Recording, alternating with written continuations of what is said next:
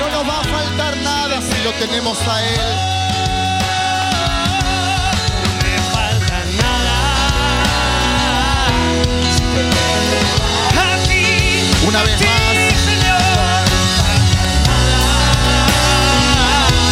Señor.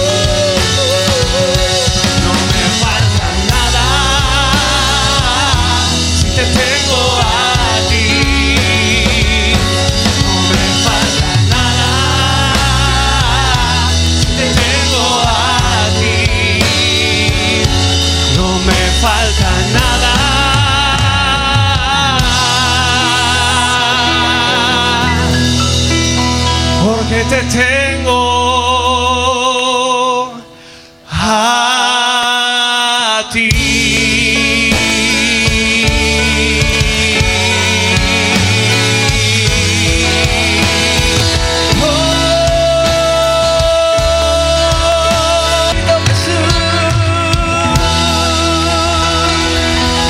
Dale bien fuerte al Rey.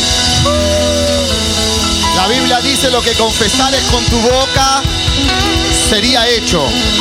Así que si estás dispuesto a declarar, no me va a faltar nada si te tengo a ti. Es que estás confesando, declarando y decretando que nada nos va a faltar si lo tenemos a Él. Gloria a Dios. Amén. Saluda a la persona que está a tu lado y decirle, confía, porque no te va a faltar nada. Gloria a Dios. Podés tomar tu asiento. Gracias, adoración. Qué hermoso tiempo. Ayer tuvimos una reunión muy linda con los pastores del Consejo Pastoral y la verdad que ya están los testimonios. Cuando me estaba yendo le digo al Ministerio de Honra, ya esta semana van a empezar a ocurrir milagros. Y ya empezaron a ocurrir milagros.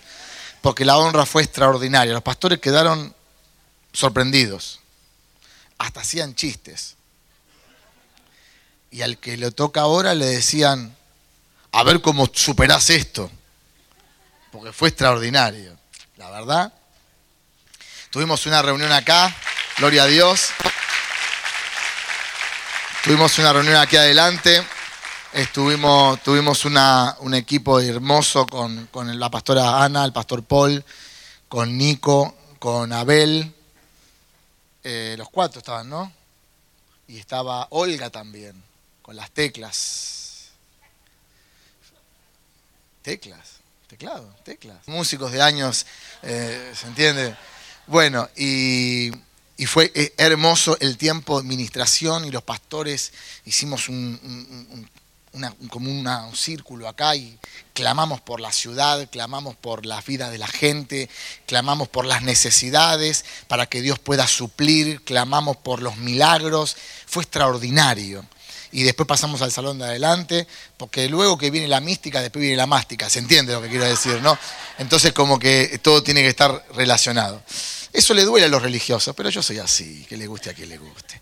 Gloria al Señor. Bueno, tengo una palabra que quiero completar o, seguir hablando de lo que hablé la semana pasada sobre la barca. Ya tenemos testimonios. ¿Dónde está Luis? Luis, ¿dónde está? Hasta allá estaría sirviendo al Señor. Eh, ya tenemos testimonios de lo que de, la, la- la gente recibe la palabra, la pone por práctica y después el Señor se encarga. Amén. Yo escuchaba el testimonio de Gustavo recién le digo, ¿dónde está tu mamá? Gustavo hace mu- muchos meses para atrás, ¿no? Y estaba allá al fondo.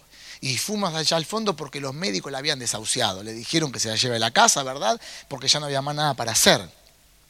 Pero fuimos ahí con el pastor Adrián y ¿qué pasó? Oramos y le ordenamos al cáncer que se vaya. Y hoy estamos, estamos disfrutando, no contando, estamos disfrutando del testimonio. Me decía, el testimonio que contó fue poderoso y la palabra que soltó mi esposa el domingo, ahí cuando llegó ya estaba toda desinflamada, el líquido lo había alargado, porque cuando Dios quiere hacer algo en alguien, lo hace. Se interponga quien se interponga, le guste a quien le guste o no le guste a quien no le guste. Cuando Dios empieza la obra, la termina. Y de eso quiero hablarte en este día, porque Dios comenzó, el Señor comenzó a través de Jesús una obra en, en Pedro, en Simón hasta ese momento, y completó, vaya que completó la obra que fue el pastor de la iglesia. Así que quiero hablarte de Lucas 5. Y quiero leerte prácticamente la historia para que podamos entrar en el, en el texto y en el contexto de lo que quiero compartirte en este día. Dice eh, el, Lucas capítulo 5, aconte- aconteció que estando Jesús Nazaret, el gentío se agolpaba sobre él para oír la palabra de Dios. Y vio dos barcas que estaban cerca de la orilla del lago y los pescadores, habiendo descendido de ella, lavaban sus redes. Y entrando en una de aquellas barcas, la cual era de Simón, le rogó que la apartase de tierra un poco. Y sentándose, enseñaba desde la barca a la multitud. Cuando terminó de hablar, dijo Simón, boga mar adentro y echa vuestras redes para pescar. Respondiendo Simón le dijo, maestro, toda la noche hemos estado trabajando y nada hemos pescado, mas en tu palabra echaré la red. Decí conmigo, obediencia. Y, y habiéndolo hecho, sacame el rebote, habiéndolo hecho, encerraron gran cantidad de peces y su red se rompía. El, único punto que quiero hablarte de la semana pasada es que Jesús se, eh, le pidió la barca y se metió en la barca de Simón. Cuando se mete en la barca de Simón, acá hay una enseñanza muy linda. Puede haber, podés haber tenido una mala noche, pero si Jesús entra en tu barca, hoy ¿quién tiene barca? Y no me llevaste a navegar nunca. ¿Quién tiene una barca en la casa? ¿Vos tenés una barca en tu casa? ¿Vos tenés una barca en tu casa, Juan Carlos? Y nunca me has llevado a tirar la red. No, vos te tenés que ofrecer, hermano. Todo, a remar. Remos, hasta el día de hoy remo, hermano. Escuchá lo que te quiero decir. Pero Jesús se metió en la barca porque antes de llenarla de peces, necesitas llenarla de su gloria. No sé si tenés una barca como tiene Juan Carlos, pero lo que yo sí sé es que hay algún lugar donde podés poner a Jesús. Invítalo a Jesús a que pueda entrar. Pero eso es lo que estuve hablando los otros días. Pero quiero hablarte algo en este día que tiene que ser de bendición para tu vida, porque cuando Jesús entró en la barca, luego salió de la barca, la abundancia estaba en la barca, le dijo dos cosas. Primeramente, eh, le llenó la barca y segundo, lo hizo un pescador de hombres, lo estaba preparando para el ministerio. Pedro, cuando tengas problemas como lo tuviste hoy, sabrás que sin mi presencia no vas a poder lograrlo mucho. Sabrás que aunque tenés capacidad y sos profesional, aunque yo sea y sepa lo que estoy haciendo, hoy yo sé lo que estoy haciendo, vos me pones a predicar y yo sé lo que estoy haciendo. Juan Carlos tiene un oficio y sabe lo que hace. Alberto tuvo un oficio porque ahora el bendecido está jubilado. ¿Cuánto entiende? Entonces sabe lo que hacía en su momento. ¿Quién tiene un oficio? Y entonces los que tienen un oficio lo hacen de taquito, porque saben lo que están haciendo. Pero Jesús le estaba diciendo, cuando tengas un fracaso con tu oficio, vas a entender que lo que yo quiero enseñarte ahora supera el oficio. Y ese es el problema del límite de mucha gente. Se acostumbran a que la tienen clara y saben y está muy bien. Pero quiero decirte que cuando tengas una mala noche y el oficio no te dé los recursos que vos estás necesitando, hay algo superior al oficio y es la gloria de Dios que entra en la barca de Pedro, aunque conoces de esto, cuando en el ministerio tengas problemas, aunque te cierren la Biblia, aunque te rompan las hojas, mientras no te destruyan el cerebro y no te, no, no te quiten la vida y, el, y, el, y, tu vida esté todavía en esta tierra y no tengas nada más la boca para poder hablar, aunque no tengas más oficio, tendrás al, al Espíritu Santo, tendrás la presencia de Dios, tendrás mi gloria dentro de la barca, dentro de tu local, dentro de tu coche, dentro de tu oficio, dentro de tu sueño, dentro de tu casa, tendrás, para que puedas manifestar que aunque te fue mal en la noche, al otro día te puede ir bien. Yo creo que el Señor muchas veces nos hace las cosas para que nosotros podamos crecer. Porque no puede ser que vos con tu oficio hoy te va bien, mañana te va mal. En el mañana que te va mal es porque Dios se está metiendo para que lo metas adentro de la barca. Para que no digas que lo haces por tu propia voluntad. Pero quiero hablar esto más que nada para hacer una introducción de lo que hablé la otra vez. Pero el primer punto que quiero hablarte en este día es, no me voy a rendir. Levanta la mano y decir conmigo, no me voy a rendir con ganas, no me voy a rendir. Como un cristiano evangélico pentecostal, no. Esperá, esperá, esperá, esperá, esperá. como un cristiano evangélico peste costal, no. Pentecostal, decí conmigo, no me voy a rendir. Con delay y todo, amén. Jesús, escucha esto, no agarró los remos. Cuando entró en la barca de Pedro, acá quiero detallar algo muy importante para los cristianos. Cuando Jesús entró en la barca de Pedro y Pedro había tenido una noche de fracaso, no agarró los remos Jesús. Le dijo a Pedro, boga mar adentro. ¿Por qué me hace agarrar los remos a mí? ¿Por qué le haces agarrar los remos a los pastores? ¿Por qué le haces agarrar los remos a tus líderes? Jesús con Simón no le agarró los remos, enseñando que Simón no era ni Pedro, era el, el, hermanito nuevo, era el que estaba por entrar en consolidación, era el cristiano que no entendía nada porque era un loco de la guerra, un sanguíneo. Entonces, como es nuevito, le agarramos los remos, le hacemos sana sana, le decimos, bueno, no te llamé hoy, te ofendiste, bueno, ahora te voy a llamar. No, hermano, te estoy motivando a que agarre los remos. Si no agarras los remos, bodie. Necesitas agarrar los remos, meterte en la barca y empezar a, remar hacia aguas más profundas, porque el Señor le estaba enseñando a Pedro algo. Remá, Pedro, ¿querés tener la barca llena? Remá, pero trabajé toda la noche, remá, remá. Yo vengo a decirte en este día, con que te esté yendo mal, que remes, que tome, que tome, que tome los remos, que los metas en aguas más profundas, porque en la orilla, en la orilla el remo se traba porque no hay profundidad. Metete hacia aguas más profundas y remá. Remá a favor de tu vida, remá a favor de tu familia, a favor de tu casa, remá. Y metete hacia aguas más profundas. Simón, sí, empezar a remar. La gente que se rinde no califica para una victoria permanente. Por eso tenemos tan mucha gente porque la gente hoy está bien, mañana está mal, pero necesitas remar para poder calificar para victorias permanentes. ¿Se entiende? Me voy de la iglesia, hace tres años que estoy en la iglesia y no crezco. Tengo una palabra de rema para decirte. No, vos no porque estás, para decirles. Crece.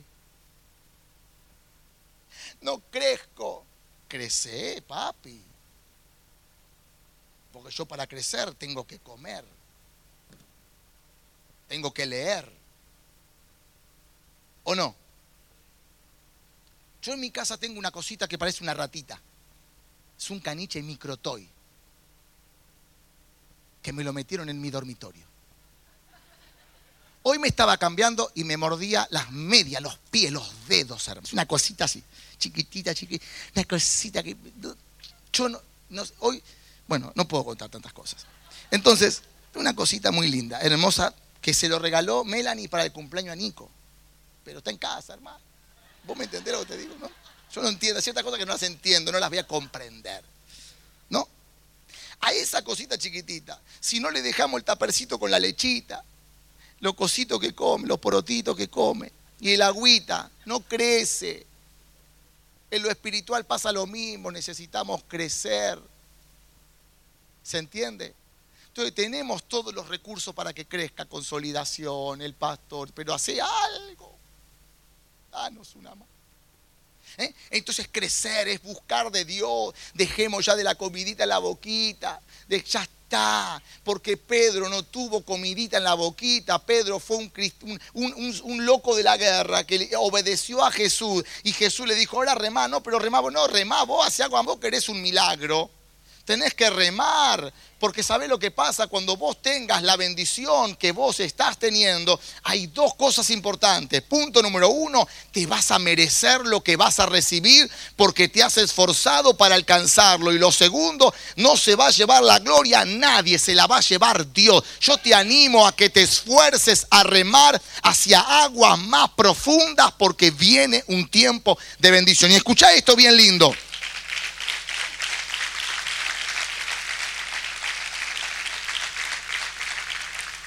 Escuché esto bien lindo. ¿Por qué estoy hablando de vuelta de esto? Porque es un pasaje, es una historia fácil para comprender, porque me están llegando muchos mensajes de necesidades. La gente tiene que comer hoy, la gente tiene que pagar impuestos hoy, la gente tiene que hacer cosas hoy. ¿Y qué quiere que te hable? algo hoy, porque los testimonios a mí me dan la- la seguridad de que lo que estamos soltando trae rápidos resultados. ¿Se entiende? Rápidos resultados. La gente hoy no está 100% escuchando lo que yo estoy hablando, porque hay mucha preocupación. Y yo me pongo en tu lugar. Me pongo en tu lugar. ¿Vos te ponés en el mío? Amén. Entonces sigo predicando. Gracias, gracias. No sé quién dijo amén, pero gracias. Usted no se pone nada. Me voy a predicar a esta chica acá nada más. ¿Te das cuenta? Entonces, hay mucha necesidad. Como hay mucha necesidad, tengo que ir al punto. Al punto para que la gente esté bien. ¿Se entiende? Los estudios bíblicos y profundos están adelante en la semana. Caleb, Refidim, Fare, todo eso. Eh, eh, Fiet, ahí hay más tiempo. Acá tengo que ir al punto para que comas, para que pases bien, para que te sanes, para que la bendición esté. Al, al grano, ¿cuánto me entiende? No acepte, escucha esto, no aceptes la derrota en tu vida, no aceptes fracaso. ¿Cuánta gente fracasa? ¿Sabes por qué fracasa? Porque camina al lado de fracasados. Si vos caminás al lado de fracasado, te va a ir mal. No tenés que caminar con- al lado de fracasado, tenés que caminar al lado de gente de victoria, al lado de gente que lo logra, al lado de gente que se anima a remar hacia aguas más profundas. Lo segundo que quiero hablarte para orar es alejate de la tierra. Levanta la mano así conmigo. Me voy a alejar de la tierra. De la tierra. ¿De dónde tenés que alejarte? De la tierra. Mira lo que dice el verso 3. Y entrando en una barca, entrando en una de aquellas barcas, la cual era de Simón, le rogó que se apartase de tierra un poco. Decí conmigo, un poco. Un poco. Escucha. Y sentándose, eh, eh, enseñaba desde la barca a la multitud. Jesús está predicando en la orilla, ya leímos la historia, pero como ve que Pedro está medio eh, depre, ¿qué hace? Y, y está enseñando a la multitud. Dice, voy a usar la plataforma, voy a usar la, bar- la barca y funda. Cuando va hacia agua más profunda, la aleja de la orilla. Yo ya lo enseñé esto. En la orilla no hay nada, no hay profundidad. Gente orilla, gente pura espuma, gente que te vende humo. Todo, todo en la orilla está ahí, eso, ¿eh? ¿se entiende? Gente que te vende humo, te dice yo, porque yo, porque nada, no tienen nada, nada, nada, yo, yo, yo, yo, tú, tú, tiene que ser tú, tú, tú, tú, no yo, yo, yo, tú, tú, tú, ¿eh? Se- Se va de la orilla. Se- ¿Qué significa alejarlo de la tierra? Alejarlo de la humanidad alejarlo de lo terrestre, alejarlo de lo humano. Te tenés que alejar de lo humano. Te tenés que alejar de lo humano para tener cosas sobrenaturales, pero un poco, porque vivimos en esta tierra y no somos ángeles. ¿Cuántos ángeles dicen amén? ¿Eh? Somos ángeles. Entonces, para no ser ángeles, lo que tenemos que hacer es alejarnos un poco de, la tierra, para no ser terrestres. Entonces le dice que lo aleje un poquito de la tierra. Y cuando lo aleja un poquito de la tierra, le muestra que hay algo sobrenatural cuando, cuando nos alejamos de la tierra. Hay mucha gente tierra que te lleva a tener fracasos. ¿Por qué motivo? Porque todo lo mete en la humanidad. Hay una humanidad, pero esa humanidad nosotros tenemos dos caminos. O nos, y nos hundimos con la humanidad o nos alejamos un poquito de la humanidad. Nos metemos hacia aguas más profundas y tenemos la victoria. Cuando uno dice, me hay gente que es tierra. Hay gente que es muy terrestre, hay gente que es muy lógica, hay, hay gente que es muy analítica. ¿Y qué es lo que hace? Quiero comprar mi casa. En este tiempo es imposible. Alejate de la tierra. Eh, yo me quiero comprar un coche, no se puede, porque el tiempo, porque ahora, porque eh, alejate de la gente tierra. Yo tengo un problema, me mandan a mi casa porque ya no hay más nada para hacer. Los médicos dijeron que no hay más nada para hacer. Entonces, cuando vos te alejás, vos le decís a la gente, no, me fui, me mandaron a casa, ¿qué voy a hacer ahora? Estoy esperando la muerte. Es gente tierra. Pero cuando vos te, te, te- te rodeás no con gorriones, te, te, rodeás con águilas, ¿qué te van a decir? Me voy a comprar mi casa, gloria al Señor. Orame, así yo también me compro la mía. Esa es gente que ha salido de la en lo sobrenatural de Dios. Y cuando vos entras en lo sobrenatural de Dios, vos en los tiempos más duros, en los tiempos más duros, vos podrás tener victoria, no de gorrión que andan por ahí nomás, sino de águilas que andan en las alturas. ¿Cuántas águilas dicen amén? Amén. Vos tenés que ser un águila. Un águila. La tierra representa lo natural, lo lógico, lo humano, lo que estudio, analizo, sí. Tenemos que ser también así un poquito humanos. Estamos en la tierra. Estamos en la tierra. Tenemos que estudiar, pero que la lógica no te encierre en lo humano, porque mucho de lo humano no podemos alcanzar. No te olvides de lo importante que somos seres espirituales teniendo una experiencia espiritual. Somos seres, somos seres naturales teniendo una experiencia espiritual. ¿Por qué motivo? Porque este cuerpo se termina. Y el tuyo también, así que no me mires lo, es raro. Se termina y el tuyo también. Alguno lo tiene medio descuidado el cuerpo, ¿eh? Así que métanle cremita, algo, porque. Entonces, se termina, pero lo espiritual es eterno. Lo espiritual es eterno. Cuida ese cuerpo eh, espiritual. Perdón, cuida el espíritu y cuida también el cuerpo, para que el espíritu pueda estar mucho más tiempo en la tierra.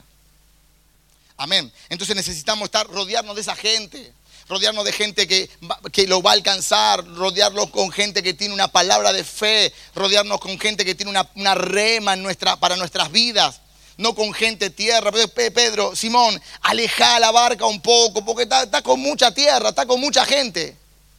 Está con todos tu- tu- tus empleados que están lavando las redes y que te están, eh, te están deprimiendo más. Vamos, alejala un poquito hacia aguas más profundas que hacia aguas más profundas te voy a mostrar algo sobrenatural que va a venir sobre tu vida. Corintios dice que una mente natural no recibe las cosas espirituales. Lo primero que hará Dios es llevarte sobrenaturalmente hacia aguas más profundas para que puedas ver lo que Él quiere hacer en tu vida. Cuando Dios te quiere llevar, te aleja de amistades que van a hacerte perder el enfoque. Te mantienen en tierra te mantienen en lo humano. Vos le soltás una palabra de rema y te dicen, no, pero toda mi familia fue medicada. Cortala, papi. Cortala. Cortá la herencia. Porque te morí vos con las pastillas. Cortá la herencia. No se animan a cortar la herencia. ¿Por qué, ¿Por qué motivo? Porque no se animan a moverse en una dimensión sobrenatural no se animan y todo aquel que no se anime a moverse en una dimensión sobrenatural terminará con lo natural aprendido. Hay un sueño de parte de Dios, pero no lo puedes alcanzar. ¿Sabés por qué no lo puedes alcanzar? Por los que te rodean. Por eso el Señor lo apartó de la tierra, lo apartó de lo natural y le enseñó algo sobrenatural a Simón. Decí conmigo, Jesús jamás se dejó influenciar por gente con mentalidad de tierra. Ahora pasemos más adelante. Ya no es más Simón, ahora es Pedro. Está con Jesús Pedro. Y en un momento Pedro, ¿qué hizo? Coinonía. ¿Qué hizo? Relación de amistad. Hoy, Señor, maestro, vos sos mi, mi maestro. Mm, Vamos a comer juntos. ¿Eh? Relación, amiguismo con, con Jesús. ¿Y qué dice Jesús? Pará, pues si vos vas a la cruz, me quedo sin amigos. No vayas a la cruz, fíjate, no vayas a la cruz, Señor. Rajemos. Le dijo en otras palabras a los argentinos, recalculemos. Recalcula tu viaje, Jesús. No vayas para allá, te van a reventar. Te escondo. ¿Y qué le dijo Jesús? Al amigo, al que estaba con él, al discípulo, al que iba a levantar como pastor del ministerio. ¿Qué hizo? Le dijo, apártate de mí, Satanás, porque cuando hay gente en tu vida que te va a sacar del foco y te va a sacar del sueño y te va a sacar del propósito, se terminó la amistad, ahora yo tengo que seguir enfocado, ahora sos un Satanás. ¿Por qué motivo? Porque aquel que te aleja del propósito ya no es de Dios, ya no es espiritual, ahora es terrenal. Y si sos terrenal, porque yo quiero estar donde están las cosas sobrenaturales. ¿Cuántos dicen amén? Si Jesús lo hizo, lo podemos hacer. Si Jesús lo hizo, lo podemos hacer. Yo estaba, hace muchos años atrás, había, terminado mi primer, casa para poder, eh, para poder vender cuando empecé a dedicar a eso. Y estaba trabado, estaba trabado, terrenal, terrenal, terrenal, terrenal, terrenal. Me encuentro y yo le digo al Señor, Señor, cuando vendo yo te voy a dar una ofrenda. Me dijo, cuando vendas, no, dame la hora No tengo un sope, le digo, Dios, para eso quiero vender. Lo que tengas, dáselo. Y encima me dijo, en dólares. Entonces agarré y vino el, el- el pastor, ¿se acuerda que vino acá también? Tito Di Rocco. Le digo, pastor, tengo una, una propuesta, no, una propuesta no, una, una propiedad en venta, no se puede vender un montón de meses. Eh, eh, eh, yo quiero para cortar toda maldición y que se destrabe la bendición. ¿Viste cómo es eh, de Tito de Rocco? Eh, Padre, en el nombre de Jesús. Amén. A los 10 días vendí. A los 10 días vendí. Llámalo como quieras. Porque cuando uno se aleja de lo que es tierra y busca lo sobrenatural, tenés cosas y resultados sobrenaturales. ¿Cuánto entienden eso? Entonces, ¿qué te estoy enseñando hoy? Que ante lo que estamos viviendo en el país, que podamos salir de lo natural para entrar en lo sobrenatural, permitirle a Dios que se siente en nuestra casa, permitirle al Espíritu Santo que entre en nuestras vidas, permitirle al Señor que, que, nos pueda sacar de lo tierra, de las amistades que no nos dan nada, hermanos que no me dan nada. Yo dejé amistades que me critican, yo dejé amistades que, que me frenaban el propósito y siempre tenía que ir a la iglesia y no poder venir un domingo acá, sí, un domingo ahí cuando termine la actividad de la iglesia. Y eso al alejarme de la tierra me llevó a tener bendiciones, me llevó a tener victoria. ¿Cuántos dicen amén? Decir conmigo, sentado en la barca enseñaba. El verso 3 dice, y sentándose enseñaba desde la barca a la multitud. Jesús se sentó en la... Tu casa va a cambiar cuando Jesús se siente. ¿Está vacía tu heladera? Sentalo a Jesús en tu casa. ¿Están vacías tus alacenas? en este tiempo tan duro, sentalo a Jesús en tu casa. Sentalo a Jesús en tu casa. Sentalo a Jesús en tu vida, en tus amistades. Y decirle, Señor, ¿me conviene o no me conviene? Me quiero alejar de ciertas actitudes equivocadas que tengo, porque estoy estancado, Señor. Tuve una mala noche. Tuve una, una mala noche. ¿Cómo puede ser que ante los problemas que veo, ante los fracasos que veo, ante la pobreza que veo, ante la irregularidad, irregularidad que tengo y ante todo lo que tengo en mi vida, fracasado, errado, pongo en la balanza amistades de tantos años y prefiero amistades de tantos años que cambiar una vida. ¿Cómo puedo poner en una balanza? No se puede tener no se puede tener la bendición, la prosperidad, el bienestar, la, la, vida bien con, la familia. No se pueden tener resultados. y tener una amistad que te está llevando al, pozo. Tener una amistad que te está llevando al, desierto cada día. Tener una amistad que te está llevando a lavar las redes vacías. Tener una amistad que te está llevando al fracaso. Tener amistades que no te están dando nada. ¿Seguís a quién? Humo seguís. ¿Cuánto me están entendiendo? Seguimos nada. ¿Por qué lo digo? Porque hay mucha gente, hermano, que ha perdido tiempo en su vida porque nunca pudo plantarse y echar raíces. No, no, no entendemos ciertos principios de la palabra. Por ese motivo estamos como estamos. Pero necesitamos una cosa, entender también. Hoy escuchaba una palabra que me mostraba mi esposa, escuchaba algo bien extraordinario. No venimos acá para prosperar. Yo te estoy tirando una rema ahora para que tu vida cambie. Pero cuando prosperes, no creas que venís a la iglesia para prosperar. No creas que venís a la iglesia para sanar. Gloria a Dios que venimos a la iglesia y Dios nos sana, Dios nos prospera, Dios bendice la familia, gloria a Dios, pero eso no es el Evangelio. El Evangelio es saber que hay dos caminos, el cielo y el infierno. ¿Cuántos entienden eso? El cielo y el infierno, no hay más nada. No hay más nada. Hablemosle a la gente clara que hay dos caminos. Prosperaste, gloria a Dios, te comí un churrasco con papa. Pero si no prosperás, más vale, más vale que sigas a Jesús. Porque cuando los tiempos se terminen y este cuerpo se termine, hay dos caminos, la vida eterna y el infierno eterno. No hay más nada. No hay más nada. Esté quien esté en las congregaciones, porque yo estuve en lugares donde si había ciertas autoridades no se hablaba, por miedo y por temor. Seas intendente, seas presidente o sea mi abuela, si no crees en Jesús te vas al infierno. se terminó. Y es corta.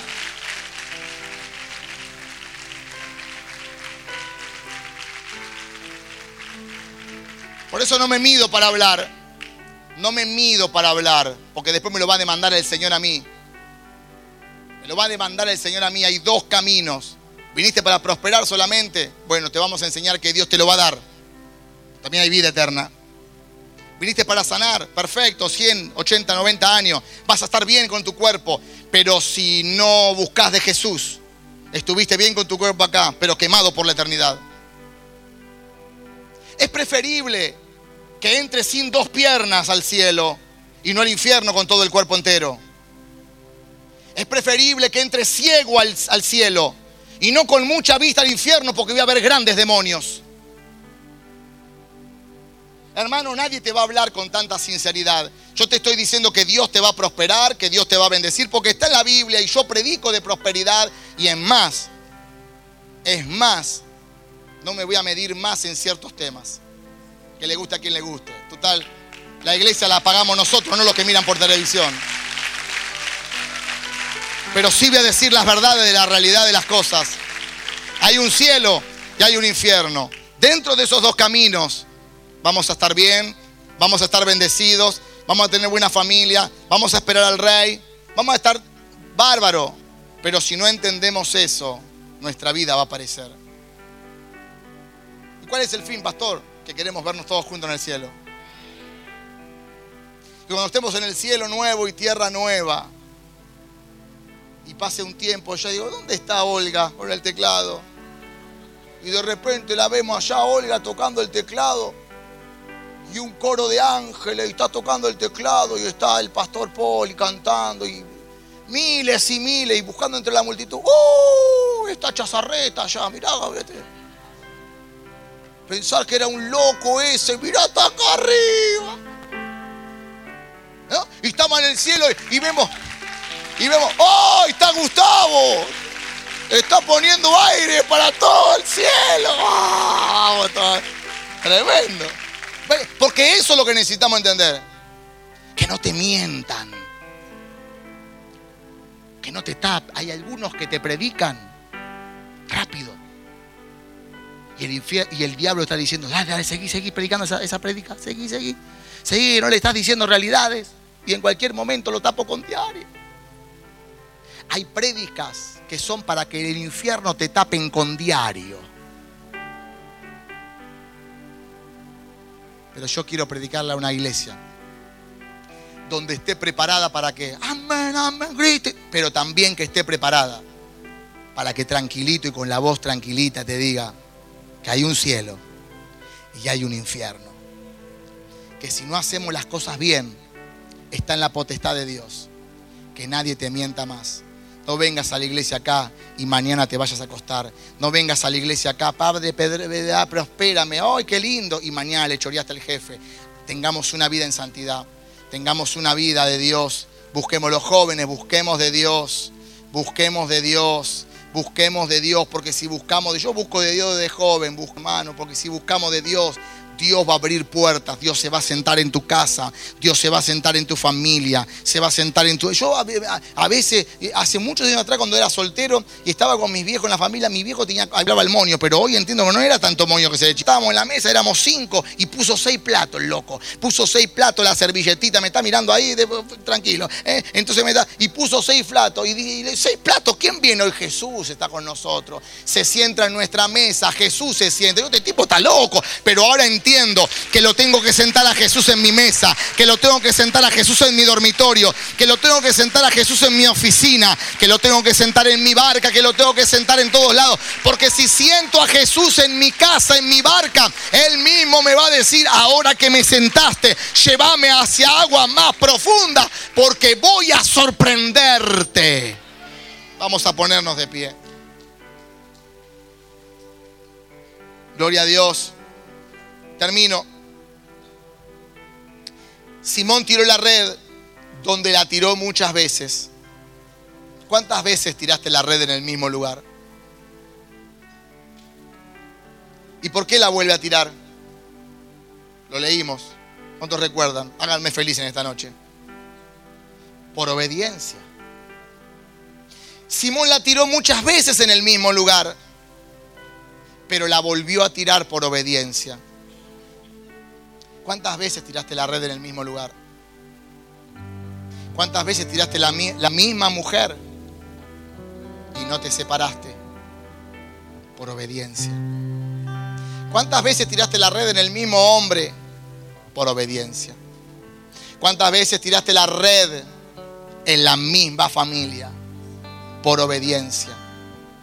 Y Simón por obediencia tiró la red. Y el Señor Jesús le mostró, por obediencia, te voy a dar la red llena. La misma barca, la misma red, pero ahora la actitud de Pedro era diferente.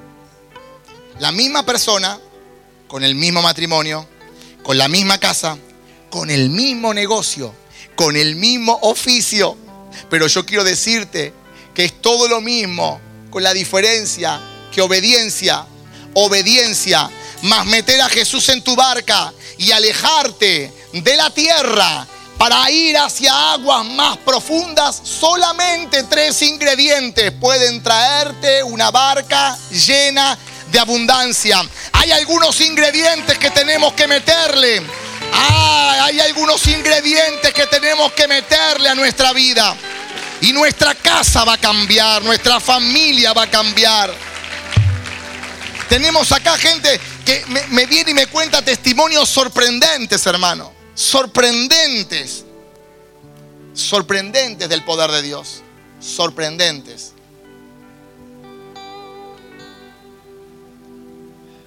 Hay gente que no entiende y lo analiza todo. Ejemplo, el Señor le dijo a Abraham que le lleve a su hijo para ser sacrificado. ¿Es verdad o no?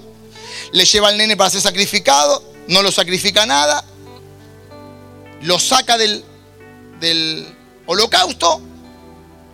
¿Y no te llamó la atención algo? Que Abraham no le preguntó a Jesús por qué motivo hizo todo eso. Llévame el nene, ponelo la, pie- la- lo- los palitos, vamos a prenderlo en el fuego y me lo vas a entregar.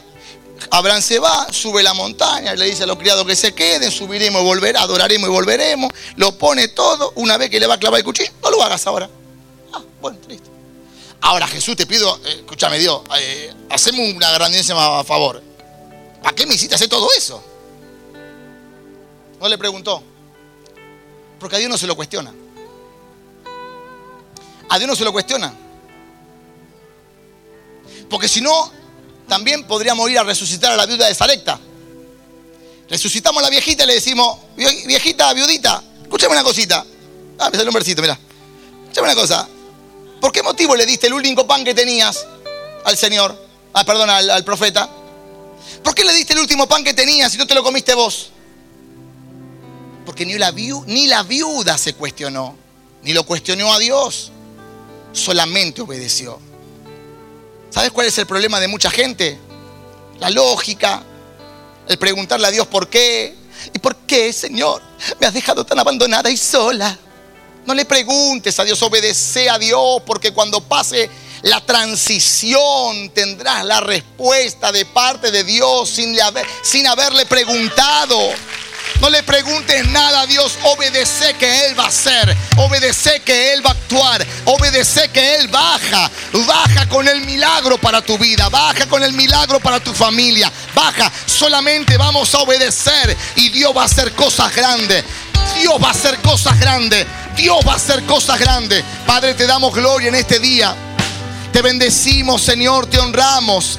Gracias porque esta palabra, estos dos puntos, Señor, nos conectan para entrar en una dimensión sobrenatural donde los testimonios seguirán, seguirán fluyendo, Señor. Yo celebro los testimonios. Yo disfruto los testimonios, Señor. Señor, te damos gloria, te damos gloria. A partir de hoy, apenas lleguemos a nuestras casas y los que están en sus casas actualmente mirando por las redes sociales, ahora Dale lugar a, Jesús a que pueda entrar en tu casa, que se pueda sentar en tu casa, que se pueda sentar en tu habitación. Dale lugar al Señor, pero no le digas, Señor, hacelo vos, rema vos, Señor. Yo ya no puedo, no tengo fuerza, rema vos, Señor. No porque el Señor te va a decir, vamos, Simón, boga mar adentro, rema, rema un poco más, rema un poco más, rema un poco más. Ya está Jesús en tu casa, ya está Jesús en tu negocio, ya está Jesús en tus nuevos emprendimientos. Ahora es tiempo de remar, es tiempo de remar, es tiempo de remar sin cuestionar, sin preguntarle los por qué, sin preguntarle los motivos. Es tiempo de hacer las cosas, es tiempo de movernos como cristianos, como embajadores del reino, que nos podemos parar delante, que podemos hacer las cosas como antes no podíamos hacerla, ahora las podremos hacer. ¿Por qué motivo? Porque Jesús está en nuestra barca, porque Jesús está en nuestra casa. Ahora, vamos, vamos, vamos. Es tiempo de orar, es tiempo de clamar. Ore usted, pastor, no, orá, orá, abrí tu boca. Vamos, esa oración es tu remo, esa oración es tu búsqueda.